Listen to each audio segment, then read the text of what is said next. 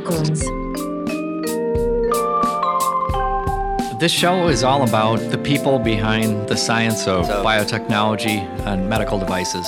Through the stories of the people, I hope that Lab Rats to Unicorns is able to describe the transformative process of, you know, how an idea starts in the lab and eventually becomes a life-saving treatment or a product that, that helps patients with diseases. Life, life, life saving. So, this episode, taped in front of a live audience in Atlanta, features a conversation about how one medical school gives wings to the type of discovery and innovation that is challenging the status quo in medical breakthroughs and impacting patient outcomes by embracing and affirming diverse talent. Microbiologist and immunologist James Lillard is the Senior Associate Dean of Research, Innovation, and Commercialization at Morehouse School of Medicine, one of Atlanta's top research institutions. This freestanding, community based medical school is one of only four historically black medical schools with enrollment of nearly 1,000 graduate students in medicine, public health, and biomedical sciences, along with health informatics, and boasts the number one ranked online MS in biotechnology program in the US. It's got a mission that includes increasing the diversity of the health professional and scientific workforce, and it attracts, educates, and trains, as well as fosters biomedical and healthcare talent. Dr. Lillard is a distinguished fellow of AAI and a fellow of NAI and AAAS that uses both in silico and in vivo methods to develop biologics or molecular tests to better treat or diagnose, respectively, chronic diseases. His research involves dissecting the molecular mechanisms of cancer and inflammatory diseases using clinically annotated NGS data and the implementation of precision medicine. His research contributions span disciplines including oncology, immunity, inflammation, and biodefense, and his cumulative peer reviewed funding, principally directed over his scientific career, exceeds, and you heard this right, $75 million, and he has authored over 300, 300 scientific communications, which have been cited over 10,000 times. So, welcome to the podcast. Wow, thank you. I, I, didn't rec. I, I almost who's, who's he talking about? no, we're delighted to have you um, in the conversation today, uh, James. And maybe we can get started, if, if it would be okay, just to level set for the audience. It always helps to kind of uh, understand where you're starting from. Maybe you could just describe the role that you're in right now and a little bit about what you're focused on in that role. Right. Um, so good. Thanks. Thanks again for having me. Um, you know, so at Morehouse School of Medicine, we have to wear a lot of hats. Uh, freestanding medical school, relatively small faculty size, small campus footprint. But um, historically, we've been focused on addressing health disparities and to increase health equity um, in, in, many of the communities we serve. Uh, so in that role, you know, I do everything from um, uh, mentor students, you know, in, in my laboratory, helping them with their complete their dissertation, and in my administrative role, I uh, manage our tech transfer office. Actually, established it some 15 years ago, mm. um, and that's everything from uh, fielding invention disclosures, uh, managing that process, working with inventors and innovators to uh, help uh, mature, develop their discoveries to hopefully what might be patented, copyrighted, trademarked, etc. Um, we also do a lot of work um, identifying companies we hope that would be a good partner, uh, resting home for the technology that could take it forward. Um, we, we also have been successful uh, with a few startups, um, 13 and counting. Mm-hmm. Um, some are doing very well, some are deceased, some of the Walking Dead, right? as, as, you, as you can imagine. yeah. But uh, we, we've had some That's success. portfolio. Yeah, yeah. fortunately, unfortunately, um, but you know everything from uh, addressing therapeutic areas from neuroscience to oncology, uh, devices, apps, and much more. And so, when you think about the role that you're in, and um, you know, in in my introduction talked a little bit about you know your impact on science. Um, maybe you could step back in time and maybe begin the journey with us. You know, what got you interested in science in the first place? Was there a north star? Was there an individual, uh, an event that caused you at some point to say, "I want to go down that pathway," um, or you know what what was the route? Right. So um, I, you know, so I grew up in in Lexington, Kentucky, and my dad was an engineer. Mother was a social worker. Um, you know, I wasn't. I was okay in sports and tennis and things like that. You know, Kentucky was a basketball state, Right. so I wasn't tall enough for My wife's from. Louisville too. So really? Okay. yeah. Yeah. So you, you understand.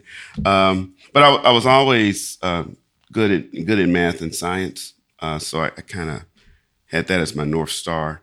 Um, I remember when we go way back. You take me way back, John. The you know as I We're think back, we're I I, um, I landed an internship at the University of Kentucky when I was in high school. Actually, before that, my mom got me a job in the medical school library. Wow. So I was 14, Yeah, really wow. young. So I, I could, you know, it was, it was like heaven for me. I could read different articles and talk to students, some some faculty I would, inter, you know, bump into. Um, but you know, that summer following, I think I, I got an internship in uh, a laboratory, anatomy lab. Uh, neur- it actually was in neuroscience. Bruce Maley. I'm not sure if he's still there. Probably not but uh, that kind of got me started and you know and that research bug bit me then you know i knew i would be doing something like that but you know uh, at that time you know I, I think i either wanted to major in physics in college or biology but i you know there weren't many scholarships in biology couldn't get a scholarship in physics so i leaned on my math and science acumen so i you know majored in double e in computer science which actually I'm starting to finally use again today. Isn't that interesting? Yes, yeah, the yeah. convergence. That part of your brain is now being reactivated Yeah, with what's going on in precision medicine, right? Yeah, exactly. Yeah. No, that's cool. So, so you liked being in the lab then? Yes. Yeah. I, I, I quite enjoyed it. Yeah. And so, what were some of the things you know along that pathway that maybe influenced um, you know present day and the way you're thinking about um, each and every element of the role that you're in? You mentioned mentoring students, you know, establishing and supporting the next generation of, of leaders. Obviously, a very very important uh, contribution and impact. But then you also talked a little bit about you know trying to get some of the technology out of the university in the hands of you know either other companies or or startups. Were there any things in your experience along your pathway? Um, you know, and, over time, even your own entrepreneurial pursuits that have guided you toward, you know, what would be um, the the optimal uh, environment to be able to, you know, kind of increase the the translation. Okay. That, that's uh, a lot to unpack there. But, but you know, as I think, trying to reflect back, I think men- mentors have been very important in my development as a scientist um, in this tech transfer space. Um, all from high school through college. Um, and then I learned a lot of lessons uh, back in Kentucky, um, where I, you know, after finishing my double E in uh, background, uh, bachelor's degree, came back, worked for IBM um, as a production engineer. I was a terrible engineer. it was, uh, so on one hand, it, it was, uh, you know, I was making, uh, imagine making laser printers and keyboards and typewriters but I got a chance to see, uh, you know, something that might happen in a in a, a double E lab or computer science lab, and what we had to do to develop it to get it ready for the market.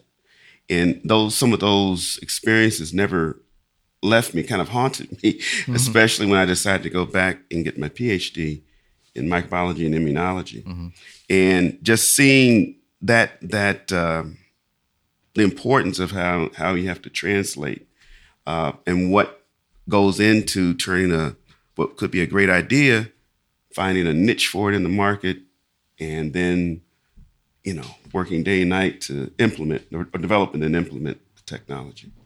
Does that make sense? Yeah, it sure does, and that it's such an arduous process. And I think, um, would you say one thing I've noticed too is oftentimes in working, you know, with universities, um, there can be great science, there can be innovative breakthroughs that move the field of science forward, but not all of those ideas are necessarily translatable. But some are actually, if you make the right moves, could be translatable. Absolutely. Have you noticed that as well? And and one thing that I've seen maybe help or aid in that process is kind of getting market eyes in earlier so that you can get some feedback to say, well, you thought you were going to go down this yep. particular pathway, but have you thought about moving down that pathway? What have, what have you found in that sense? Yeah, uh, yeah, less hard hard lessons learned actually. Um, you know, I, I, went through this uh, I-Corps program, Innovation Corps, uh, like Marine Corps, C O R P S, um, that I guess was initially developed out in Stanford uh, Steve Steve Steve Blank, Steve yeah. Blank, yeah. Mm-hmm. and um, uh, you know through this whole, this, customer discovery. Um, you know, nerd, I guess it became uh, NSF did a lot to support it, and NIH picked it up. Um, but you know, we you know read uh, went through that program personally just to see what it was all about, and I learned so many lessons about how to uh, determine whether or not this discovery that, that may get you a nature paper um, may or may not have a place in the market, or it may have a place in some future market, right? And uh, that whole process of uh, conducting interviews set around a hypothesis, a business premise that you're trying to test to identify uh, the best value or the most value in a particular technology was really eye opening to me. Um, so much so, I, I, kind of make our inventors go through a mini I-Corps uh, boot camp. That, That's outstanding. Yeah, yeah. To, to, kind of find the best. It helps me too, as a tech transfer uh, officer, to kind of really get a better understanding of what the potential of their uh, discovery might have. Yeah, because being in that position, um, you're going to have you know quite a bit of you know domain ex- expertise in a given area, but no one person can really fully right. have the full gamut of deep knowledge needed around a certain technology. So having and exposing that innovator to the process of how they on their own can start to figure out, you know, and get really expert advice early on in the process oftentimes can either, you know, set the stage for um, if, if, my my uh, observations have been if they haven't gone through a process like that, um, they do end up either deceased or in the Walking Dead category. Yeah, exactly. Oftentimes, Walking Dead, and it's even worse than being dead because oh they just kind of wander around because no one wants to fund the technology because yeah. they they didn't they kind of were blinded to and weren't really aware of what their options yeah. could be and and maybe optimized just by some early eyes on that.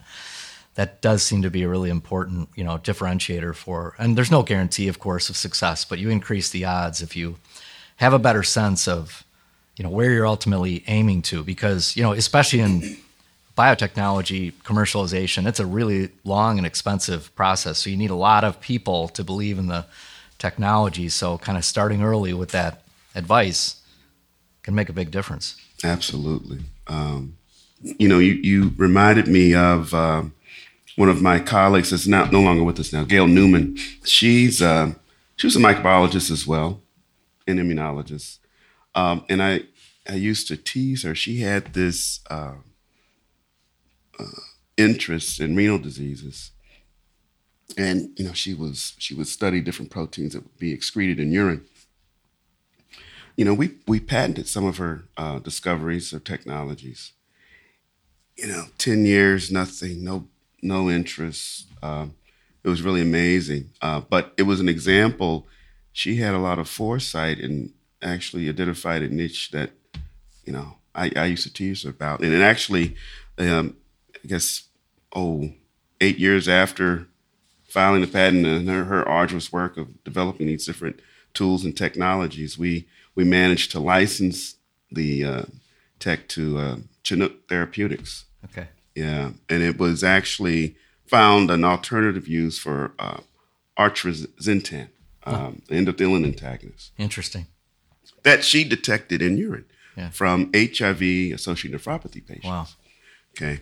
Um, very, you know, somewhat rare, but it turns out that same protein was also present in uh, many uh, primary uh, individuals with primary kidney diseases. So much bigger niche. Um, FDA approved was already drug was already available. Sure. Um, and this company had the foresight to go down that path, partner with us, Yeah. and just this summer, I guess they were acquired by Novartis for three and a half billion dollars. Not bad. You know, and and I did I did not expect that ten years ago when we Yeah. first started down that path, Right. or th- even three years ago when we licensed the technology out to them. But That's an amazing story. And Mm-hmm. you, you, so, and one of the challenges is kind of um, being able to kind of repeat that success. Um, right, And you know, one trend we've noticed is you know over the last decade, you know, a lot of universities are starting to try to make it a more attractive place to be to invite um, individuals um, like like your colleague, you know, that had the success that she had, um, and try to have a few more folks like that around that, you know, are both interested and capable of that type of translation.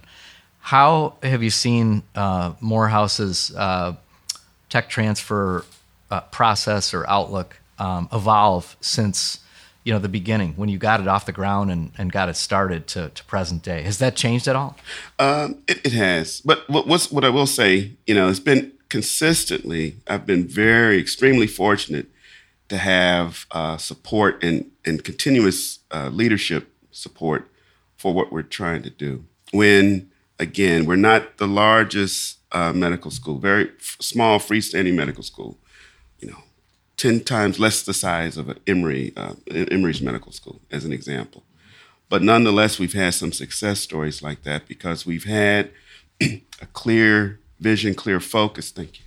Um, clear focus on addressing some of those unmet medi- uh, medical needs in underrepresented populations, which now is at the forefront of many efforts now by uh, big pharma in particular. Right? Yeah, very interesting. And maybe can you talk a little bit more about some of those efforts and the importance of you know diverse populations, whether it be you know solving important problems that affect certain populations more so than others, clinical trials, kind of all all the above. Those are very Yeah, important yeah. topics right now. Maybe you could just expound Right, on right. your, your uh, role. Or, I'm sorry, Morehouse's role in that process. Yeah. So so the um, let me let me think.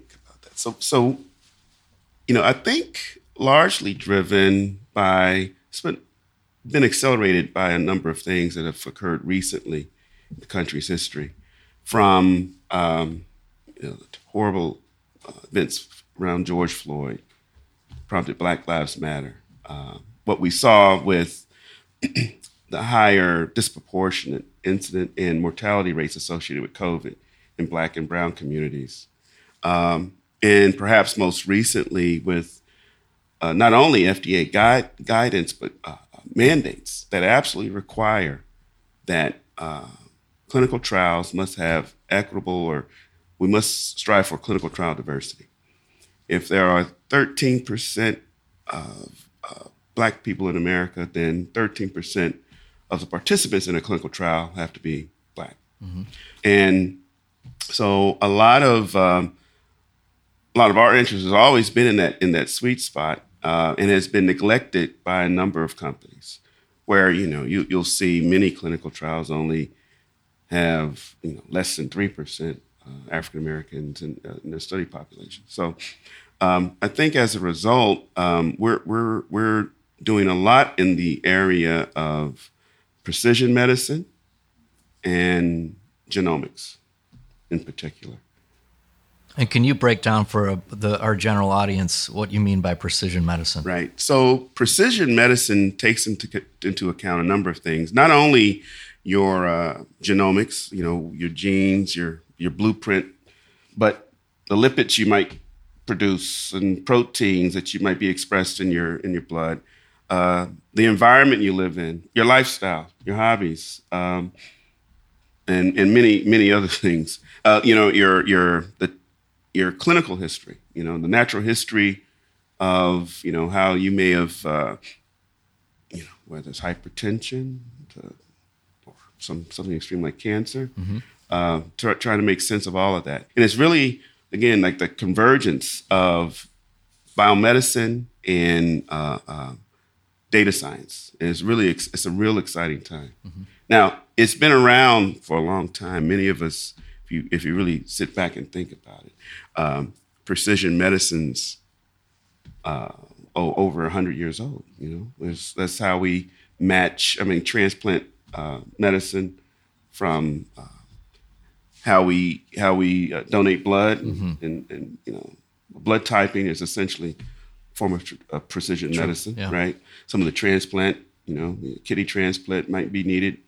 You know, you have to be typed for that to precisely identify the right tissue or organ that might one might be uh, available to. Yes. Genomics, on the other hand, or genomic medicine, is I think a subset of precision medicine that's really focused on those genetic differences that uh, only contribute to maybe 30%, only explain maybe 30% of disease. So the other 70% is everything else.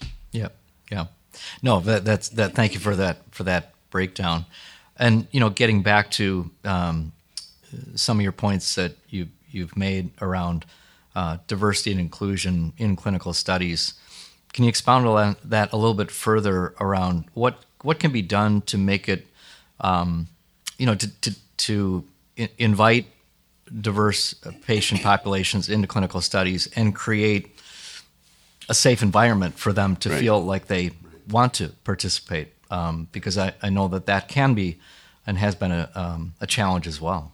Yeah, you know, I, sh- I should point out that, um, you know, precision medicine is going to solve a lot of health problems. I think it's the future of medicine, but it won't be a reality for everyone unless more uh, participate in it. It's, it's currently a lot of the uh, research and discoveries made have, have largely been focused on uh, European populations and, and men. mm-hmm. um, so you know, there's a there's a lot to make up, a lot of ground to be made up, mm-hmm. right? Mm-hmm. Um, and in terms of uh, you know our, our our participation in clinical trials, you know, there there are a number of uh, distrusts and if you think about, you know, the opposite of trust is fear, right? Yeah. And but those fears are quite real. Um, America has a very unfortunate history, um, from slavery to segregation to Jim, Jim Crow, and even recent events that we just saw in our last five years. So, um, you know, that, that, that it's the the reality of those fears is, is quite real. So, you know, a lot of times we we take a lot of efforts to address those fears head on in, ho- hope to creating trust in in uh, healthcare system and some of those clinical trials. Yeah, no, that's that's very uh, interesting and, well stated. I, the to what degree, you know, we're we're here in Atlanta. Atlanta is a very you know um, diverse population. Um, there's really champions of diversity and inclusion, not not just kind of being said, but being practiced. And to what extent does the Atlanta ecosystem, from the you know, biotech, healthcare, biopharma perspective, offer some leadership? And maybe when we think about different ecosystems and what makes them different and what makes them unique, that draws other parts of the world to be, you know, there or collaborate, you know, in in Atlanta, is that a feature that you think um, offers um, you know an, example and maybe a, a, a leadership um, in diversity and, and, inclusion, whether it be in clinical trials or maybe it's even the way we build a startup and who, who uh, makes up the leadership team, who are the founding absolutely. scientists, who's on the board. Maybe just some comments around that as it relates to Atlanta's opportunity. Oh wow, yeah, that, that's that's uh, that's a great question. Um, you know, let's let's first consider that um, I don't know if the audience knows, but um, the state with the highest population of African Americans is Georgia, mm-hmm. you know, by far. Second highest, and we have the highest percentage as well 30, 32, 34%. percent mm-hmm. um, the second uh, highest state, you know, I, I, thought it was going to be New York or New Jersey or, or Illinois, mm-hmm. but it's actually Florida. Okay. Right. Huh. So there's a lot of interest in the South, mm-hmm. which just happens to be uh, chronic disease belt, right? Uh, some of the highest mortality rates, whether it's cardiovascular disease, uh, uh neurology, uh, cancer, high, some of the highest rates for all these things just happen to be in the South, and we we happen to be at the center of this chronic disease belt. So, just based on our geography and the history, uh, the demographics makes Georgia and in particular Atlanta almost the perfect place to embark on, uh, whether it's a startup or even conducting research mm-hmm. on some of these diseases that plague our population. Um, not only, you know, with Morehouse School of Medicine's leadership and uh, presence in the Atlanta University Center schools, which include uh, Spelman College, Morehouse College, Clark Atlanta University, even Atlanta Metro University, um, and of course Morehouse School of Medicine. Uh, you know, we produce, you know, I won't say the most, but certainly a f- significant number of uh, PhDs uh, in this area uh, in in in the bio, biotech, biomedical engineering, and other other spaces. And maybe you could touch on, if you don't mind, for the broader audience, um, talked about HBCUs and um, a little bit about, um, you know, kind of the the the HBCUs you know, around he- here in Atlanta, but just uh, the importance of HBCUs across the country. Right. Yeah. They're, they're, you know, HBCUs, historically black colleges and universities, um, actually produce the most uh, black scientists in terms of hmm. degrees in, in the country. Hmm. And most of that happens right here in, in Atlanta. Yeah.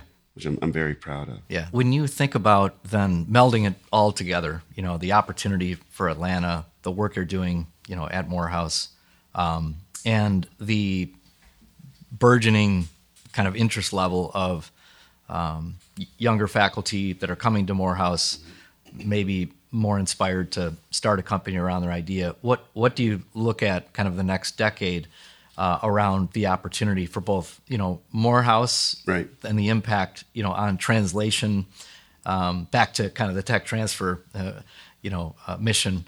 Uh, so impact on translation through more startups um, and kind of the Atlanta biopharma scene in the next decade. Do you, do you do you visualize kind of a kind of continuing to kind of move along at the current pace? Do you see opportunity for more um, acceleration in the ecosystem? Yeah, exactly. I think there's going to be significant acceleration in discoveries, especially in, in the area of precision medicine.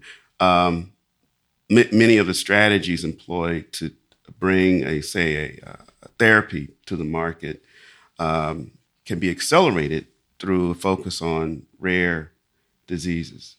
Um, and I think with the advent of precision medicine, many diseases will be determined to be uh, rare, quote unquote. You, you know, from, um, let's see, you know, we, we phenotype breast cancer, stage one through four, different grades of it.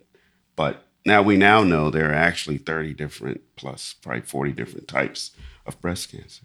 We're going to begin to endotype different diseases and drill, drill more narrow and narrow until it's almost an N of one or one of one type of uh, approach to practicing medicine. And the fact that a lot of those, uh, because of our diversity here in Atlanta, a lot of those discoveries will, will take place, I feel, in, in some of the institutions here in Atlanta, Morehouse School of Medicine, mm-hmm. Emory, mm-hmm. Uh, Georgia Tech, and, and, and, the like. Interesting insight. And p- part of your earlier comment is the inclusion of those patients in clinical studies today are required. imperative right. so that the mapping that occurs has included, you know, that that part of the population that if they're not in the study, they're not they're going to be that precision won't be you know won't, that, won't be, be able to pinpoint you know uh, individuals yeah. or parts yeah. of populations if they're not being included in the clinical study right and, and there's another another interesting fact that if you take a step back, it's it's a little frightening. But a lot of um, a lot of the uh, research we've been conducting in the genomic space, uh, space based on a human reference genome, that has gaps in it. Um, it was largely uh, scaffolded from male, of Europeans, right? Mm-hmm. Uh, people of European ancestry, um, but there are there are a number of consortiums that are embarking on filling in the gaps uh, telomere to telomere consortium, you know, has added, I can't remember, it's hundreds of thousands of base pairs that are encoding a thousand new genes. Yeah. and uh, that, that that's more uh, diverse. There's a Pan African genome mm. Um, that has uh, that essentially leverages the fact that Africa has the most genetic diversity.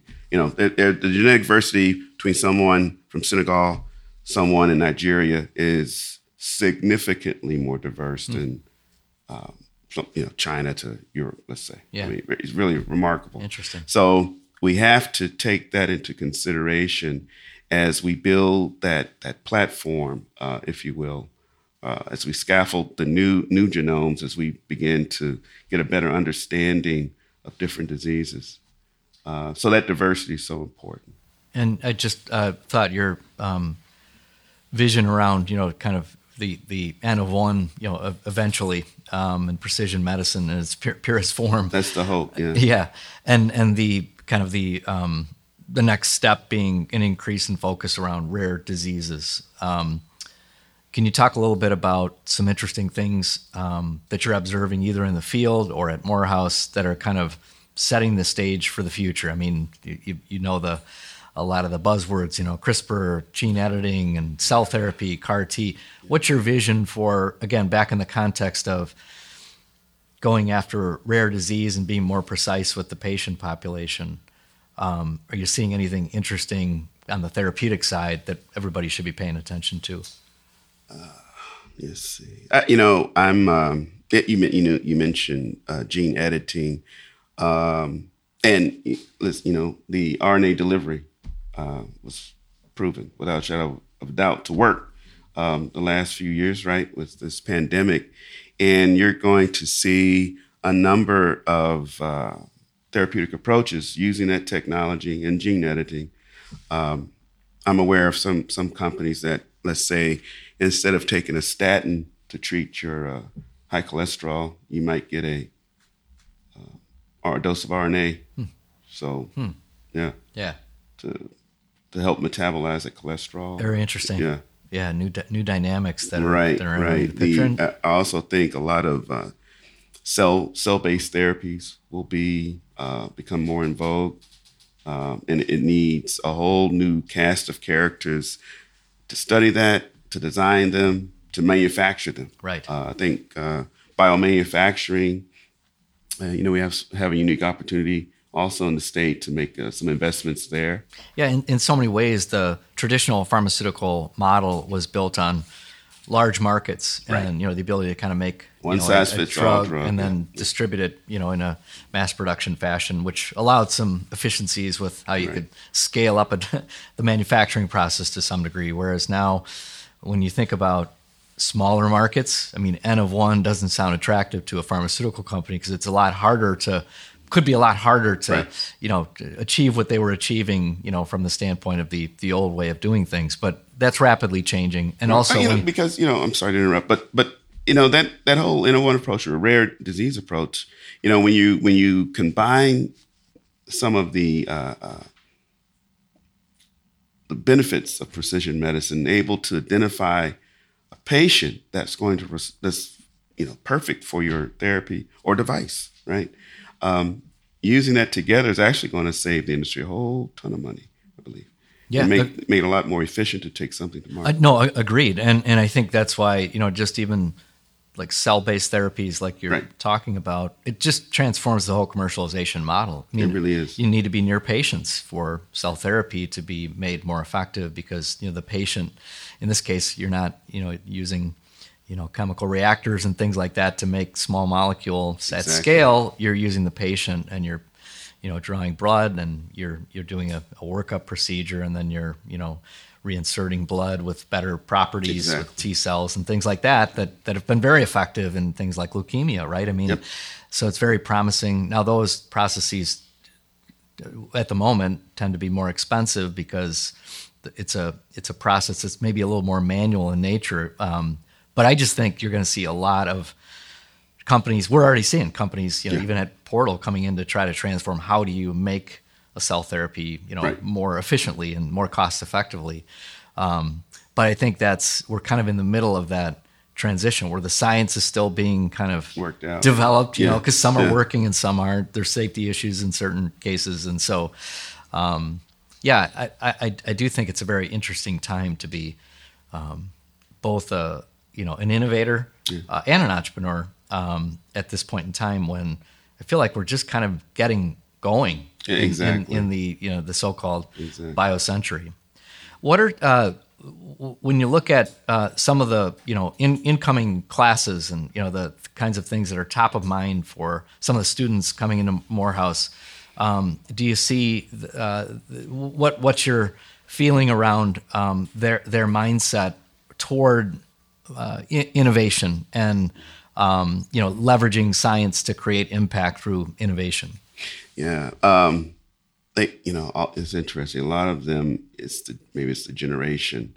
Um, a lot of entrepreneurs exist in our student student body. Um, they have an interest of you know not only taking courses in bi- uh, biochemistry and genetics, but entrepreneurship. Hmm. Right. Mm-hmm. So we're we're actually developing um, some courses around that. Uh, in fact, we we also offer uh, an online version of the I-Corps program, eight week hmm. program. is actually a course that our students uh, are required for, our masters in biotechnology students. Um, but that's uh, that's that's shown a lot of interest. Um, m- many of our students are extremely interested in uh, advancing health equity and health justice in particular. Um, so much so we we we're beginning to reshape our strategic plan focus not only on health equity but health justice. Hmm. Um, so addressing uh, equity in the workplace, uh, but justice and health policies. Hmm. Um, yeah, so we're we're very busy. Very no, very in, interesting time on that front too. Just the the focus or you know importance of um, our next generation's energy around entrepreneurship. Yeah. You know, and trying to kind of create and manage their own destiny is kind of how I feel it when I see you know kind of the next generation start to move forward on their their endeavors. Are you noticing that um, as you move um, into the faculty ranks as well? Um, is that pervasive with regards to this mindset around you know not only doing the science but maybe beginning to see more of those faculty, younger faculty that are saying, "Yeah, I, I want to be entrepreneurial with this as well." Right. You know, they they certainly have and again, we, we've kind of began to stitch that into our strategic plan, uh, increasing some of the resources and infrastructure uh, around tech transfer, because it's actually an expectation of faculty to contribute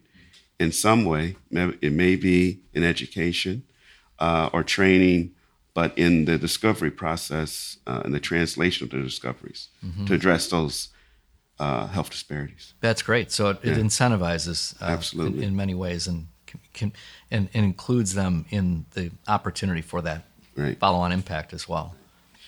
One, you know, one of the things that brought me to Morehouse School of Medicine, like coming out of uh, grad school or my postdoc, I could have gone into industry uh, or other academic positions across the country.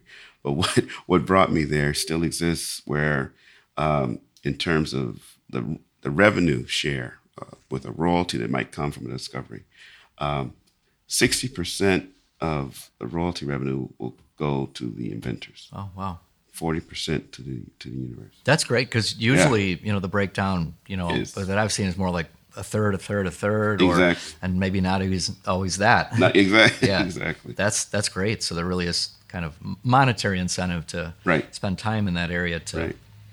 think about translation, and I think that it it all holds together because a lot of the grant funding that fuels a lot of that research um, oftentimes is coming from the NIH and it's yep. taxpayer funded, right? Exactly. And so it's in the interest of the community to see that great research, you know, not only get published, but you know, ideally, the right science getting into a you know a company and a patient and yeah. solving important problems downstream. So it's it's interesting though to alignment of incentive.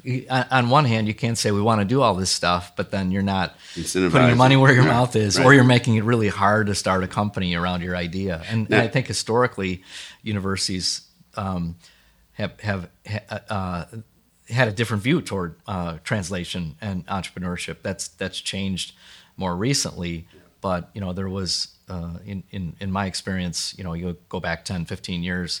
Um, living in a, little bit of a different world, there was a little bit more of a um, not as much attention and excitement around people that wanted to leave the academy and go start a company around their idea. That's seems to be changing. Yeah, it's, it's changing more and more. A lot of my students, you know, they're they're trained in again precision medicine. So um, I have quite a handful at Genentech and a number of them at Janssen, Novartis, and they're all, uh, you know, that entrepreneurial bug as well.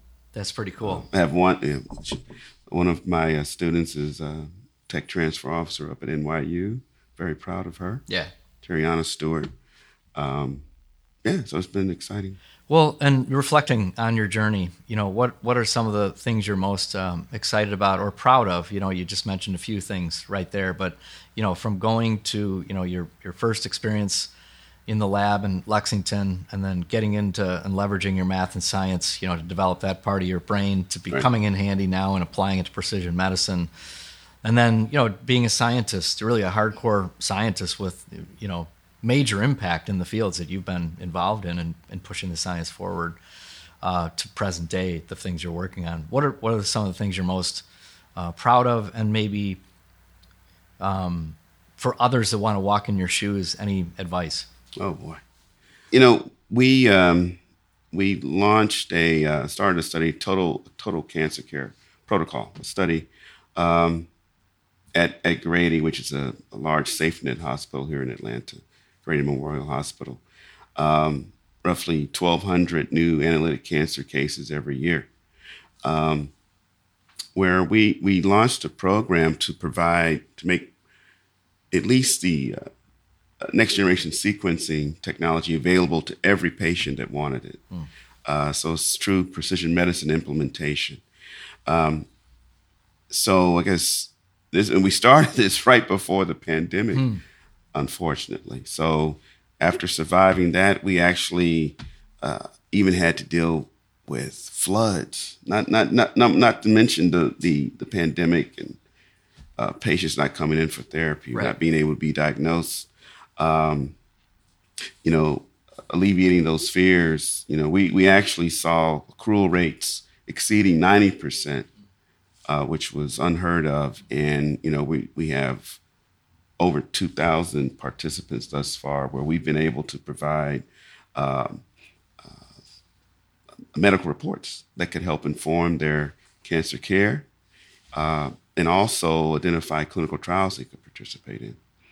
So I'm, I'm very proud of those accomplishments in, in the research team, like uh, like Latricia Horn, Eddie Stanley, Roland Matthews, some physician champions that really made that possible because those resources simply were not available at a Morehouse School of Medicine or at a Grady Health System, this community uh, indigent care hospital, you know, where precision medicine was not the reality, but it's becoming the standard of care. And I'm hoping to do that more, not only in the oncology space, but other uh, therapeutic areas where we're having to uh, make, make that happen. I'm also very proud of what we managed to build at Morehouse School of Medicine over the years. Gosh, I remember our, our president, Valerie Montgomery Rice. She was brought on, or hired on, maybe 2010 ish. And she told us all, listen, we're going to double the class size. Like, yeah. Oh, my. but guess what? Um, over a decade later, it's quadrupled. You know, crazy. Thousand, yeah. yeah. So she was right. We yeah. were. Uh, she she had it right. Um, I'm very proud of that accomplishment. The um, the on, the online graduate programs I was not a fan of and didn't really understand them uh, when we started this four years ago. Mm-hmm. I remember three or four students in our master's in biotech program to see it become number one in the country and literally hundreds of students trained, where we're bringing these uh, graduate education uh, wherever they may be. Mm-hmm. It, they're not all in Atlanta, Georgia, and can walk to school. I mean, they're they're, they're living in Alabama, sure. and Mississippi, and yeah. all over the place. Yeah. So they, they can all make a contribution. So I'm I'm very happy with uh, some of that as well. Um, and then and then I guess lastly the uh, some of the innovations and innovators at Morehouse School of Medicine. Despite limited resources, we've been able to make a difference, like the story with uh, Chinook and Novartis uh, partnerships, um, and, and and and some more that are be coming down the pipe. Yeah. yeah. No. Well, one, one, in particular is kind of funny. I, I'm, I'm involved in a, a, a, company. We we also do we we ideally we try to find uh, a third party that we can have a collaborative research and development agreement with, where they have skin in the game and we do too. Um, and this one was brought to us by a company called Devmar Manufacturing, led by a black woman from Nashville, Tennessee, that had a uh, janitorial supply company. But they thought, well, you know, we can make these things too, but we need some help. So they came to Morehouse School of Medicine. Um, and again, we, we've um, at least 13 issued patents later developed some liquid loading technology. So think um, uh, powdered Lysol hmm. that can kill anything on the on any disinfect any any any biohazard event, wow. but also absorb it at the same time. Yeah. So saving. Uh, hopefully, hope, hopefully, it'll save countless of lives and other hazards associated yeah. with having to clean up that event. Technology can also be used for fuel cleanup, oil, you know, so many things. So, um, you know, that's you know, amazing. That yeah. came out of that collaboration too. It's just kind of an unconventional approach. exactly. getting to an outcome that's had major impact. And fi- again, finding the value of a given technology. Yeah. Can you share any, just as we kind of begin to wind down the conversation, you know, what, what are uh, maybe some of the challenges you see for Atlanta as an ecosystem in, in the life sciences kind of writ large? And, um, you know, any uh, prognostications on, you know, best best ways to um, optimize, you know, and, and, and work work together collaboratively with different institutions, you know, around the city to be successful in kind of optimizing. Right. Well, actually, I think your your uh, your team at Portal Innovations is, is going innovations is going to uh, have a major impact in the city. What's been lacking, you know, I've been in Atlanta at Morehouse School of Medicine off and on for 20 years, and there has been a lack of a venture studio a, a, a place to incubate um, uh, discoveries, uh, finding venture funds to fund them. Uh, you know, we so we need accelerators, uh, incubators like uh, the ones you're leading here in Atlanta to really make a difference and make it make this all happen because it, it it it has not existed until relatively recently. No, that's great. Well, that's that's heartening, and we certainly believe in Atlanta and the opportunity and believe that you know in the next decade we'll see really some unique things that based on all the things you've described we you know we really couldn't agree more the opportunity um, to differentiate Atlanta and and connect it you know to the biotech grid and be successful in scaling an important ecosystem that has always had great talent good innovation but it's just kind of getting its game going right Absolutely. now that's what we feel so well, it's been a true pleasure talking to you today, Dr. Lillard. I can't thank you enough for um, agreeing to come on the podcast. I know our listeners will be inspired by your story and your journey and the impact that you're making. And um, uh, thank you also to the audience for attending today's show.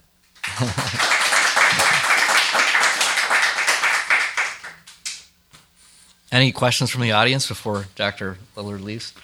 Hey, this is Kevin. Unfortunately, the audience was off mic, so you can't hear them. So I'm going to be the retrospective microphone. You're welcome. First question James, how can Portal Innovation support some of the initiatives you talked about? You know, not just telling the story, but acting and engaging. Right. Yeah. From what, from what I learned, um, some of the things you do, you know, an, an innovation, I think, is 1% idea and 99% development, coaching, implementation that the one percent is, is, is super valuable, but the ninety nine percent is absolutely required. So, you know, I need to spend more time with you guys to help to partner, uh, identify technologies you you see an interest in, and possibly help us take it to the next level. Um, haven't quite had that in my experience in Atlanta. Mm-hmm. Um, you know, Georgia Research uh, Alliance does a does a good job of providing some seed capital to kind of push things along. But the type of coaching and mentoring and the relationships uh, you have are you know what's really needed because they you know again telling the story, uh, getting the word out that what, what we may have that I might not have access to. Question number two. So, when we talk about something like precision medicine, I think it's typical to think of something like innovation in this linear model where you are seeing things progress in a linear way. In your experience with something like precision medicine, are you seeing exponential change? What is the rate of change? Yes. Short answer is yes. You know, um, it's actually an exciting time and is accelerating, especially with the advent of AI and machine learning tools. Um, First, though, we're you know as we're developing some of the training sets that will inform those systems, it's really going to take off. Even you know even with um, some of the small cohort of samples that I just talked about that we've been collecting and analyzing at Grady, um, you know we we identified. Uh, again, an endotype of, of multiple myeloma that has has possible uh, uh FDA approved drug tar- uh, drug available that could treat that population. And you're going to find more and more of that uh, that can benefit of things that might be technology, therapies, devices that might be on the shelf that will going to be able to accelerate the use of. So yeah, acceleration is the right word. It must be pretty crazy how it looked when you started your career compared to how it looks now. Yeah, you know, if you think about it, the you know the genome was what, completed 2003. Yeah, and look at it now. And then we're still filling in the gaps like we talked about. Um, and again, once that happens, like what what the hell are those thousand genes doing? They've been there all this time. What those gaps in the in the genome that we didn't know? Yeah, it's so exciting. Well, I remember when the mapping of the genome happened, kind of in that you know 2000 2003 timeframe, and that was kind of the dot com you know boom and bust. Yep. And the you know genome was deciphered you know and uh, published. And there was this massive expectation that you know overnight we were going to be able to take that genomic information and be in the age of precision medicine right away. And of course, that didn't play out in the time frame that you know Wall Street was thinking that it could play out. But the reality is, look at it today. Just like you said, I mean, it really has played out the way everybody envisioned it. Yeah, but it's just taken more time to get to a point, yeah. and it's still developing. It's yeah, still developing. Yeah. yeah. So Talk about the talent pipeline in the Atlanta ecosystem. Can both of you speak to what you are seeing in the ecosystem and how you are connecting startups with some of the incredible talent that's coming out of schools like Morehouse? Yeah. Well, you know, I can speak for uh, certainly big pharma in particular. Uh, it seems like every month we have uh, career fairs. We can do it virtually now, and there, there's a there's a keen interest of uh, for students in the different programs we've cre- created. Um, also, you know, what's what's interesting about about Morehouse School of Medicine, kind of the the focus on health equity is in the D, in our DNA, yeah. and our students have been immersed in it, and they don't even realize that they're experts. Right. right. But industry does, and yeah. and they're coming to Morehouse for, yeah. For talent. Experts right at the right time. Yep. Yeah. Right. Perfect. Time. Yeah, and broadly, we're observing the same. You know, not only you know, in addition to Morehouse, I would say you know the there are many you know groups that have fostered the support of you know, programs within the universities to try to both attract you know innovative faculty and students into the ecosystem and then nurture them as they grow forward. You know programs like like you mentioned GRA have been a you know a, an early funder of a lot of these ideas and activities. Um, and then you have you know Biolocity that's I think between Georgia Tech and Emory um, there are some initial funding sources available that you know are making it um, that universities are able to kind of push their idea a little bit further down the pathway to become more investable by the marketplace. Um, again, our observations are you know when we look at um, we've we've developed a tool called Stargaze, which is using machine learning um, to look at all the published literature that's uh, available, uh, all the patents that have been filed around the country and around the world, who's doing the patents, what field of research are they working on, and so we're able to we use some uh, expertise some from some computational biologists to almost use uh, the the concept of going from mapping from a, a genotype to a phenotype. We're doing the same approach, but looking at predicting innovation and where innovation may come from. Like who is the next James Lillard? Who's the next Bob Langer? Who's the next John Rogers? in a given ecosystem so that we can optimize it's precision Yeah. it's, it's precision identification so we can optimize where to focus spend time and nurture um, and you know there are many you know uh, faculty and and young faculty that don't yet have a brand yet but have a lot of promise that I think will both start companies and we're hearing from their postdocs who want to be the first employee in those those companies, which can often be the the case, you know, to to get things up and going. So there's no shortage of I think great talent, particularly on the scientific side of things. Um, I think the the what we think will happen over time too is that the more the ecosystem becomes de-risked, the more you know people like you will want to stay. People that are experienced at you know going beyond the innovation and starting a company and developing a technology. The 99% work that you said has to happen. So I think that piece of the talent pool is maybe less identified yet. But I think if what we found in Chicago is true here in Atlanta, there are a lot more talented people with those types of skills too, but they happen to be commuting to Boston to work in a biotech yep. company or whatever. They start to come out of the woodworks once you start to have like a place and a uh, and an energy. We hope Portal can be one piece of the puzzle in that regard, where you're convening and seeing, and you're de-risking, and we've definitely seen that to be the case. So there are, are now talented CEOs that are coming into Portal companies in Chicago that never would have looked at a Chicago opportunity because it was not kind of of the caliber that they could be doing in other parts of the country. So I think that's it does take time, you know. So I think there is good momentum, but I think we're at the early stage of starting to see um, the beginnings of more of that talent being cultivated. But I think the universities are working very hard to, you know, train. Like you said, I mean, you've got an entrepreneurship program, so like the the talent coming out, even at the early stages, um, are becoming you know more and more qualified to populate the biotech company. I mean, Georgia State's got good stuff going on, as we mentioned. Emory, in between Emory and Georgia Tech, you've got the the Coulter you know program, and I think those those kinds of programs are all blending together to create a unique talent pool that, like you said, pharma will want to participate in, or if it's a startup that pharma will want to collaborate with. Do you have any advice for students when they're navigating both biotechnology and business? Because there are different opportunities out there. Schools provide certain types of opportunities, but what they can experience within school is limited. So they have to go out and experience industry with internships and other opportunities. Is there any gap that you see when students are navigating learning opportunities? And do you have any advice for those students to maybe get that landscape better? Yeah. You know, we, I think probably a lot of schools uh, try to address that um, informally. You know, there's, there's always someone like like me that a student will come and talk to about opportunities in industry and entrepreneurship.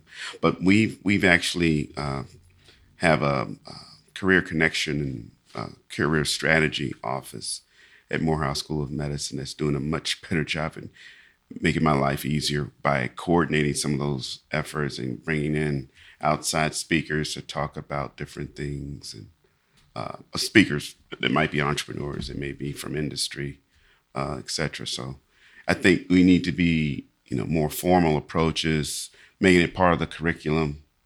Um, I think that's something we need to work for, work towards.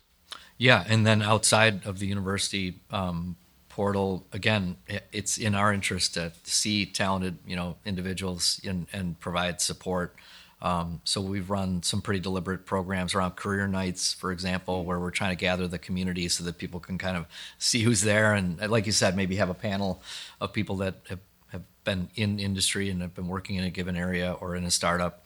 Um, and you know, as we uh, have done even before the lab is open, try to run some regular programs so we can convene so that people just have a a sense of connecting the dots. So so much in the beginning is just connecting dots that are here that not everybody is fully aware of, like even who's here and what's going on. And first, getting a lay of the land.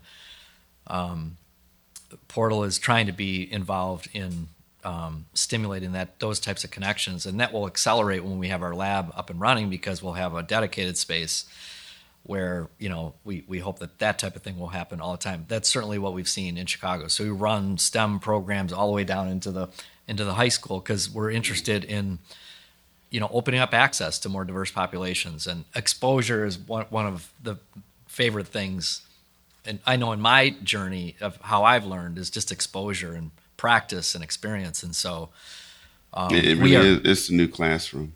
Yeah, it is, and so we're very open to and and have uh, and will will do uh, frequently.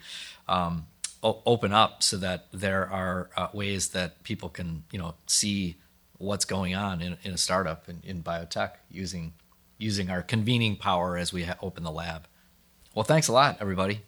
Thanks for joining us today. It was another great episode. I hope you enjoyed the conversation with our guest today and were inspired the way I was. Looking forward to reconvening again in two weeks. Please visit our website at labratstounicorns.com. We welcome any of your comments, feedback, ideas. If you want me to ask certain questions of guests or you have ideas of people that we should be interviewing, that is all goodbye.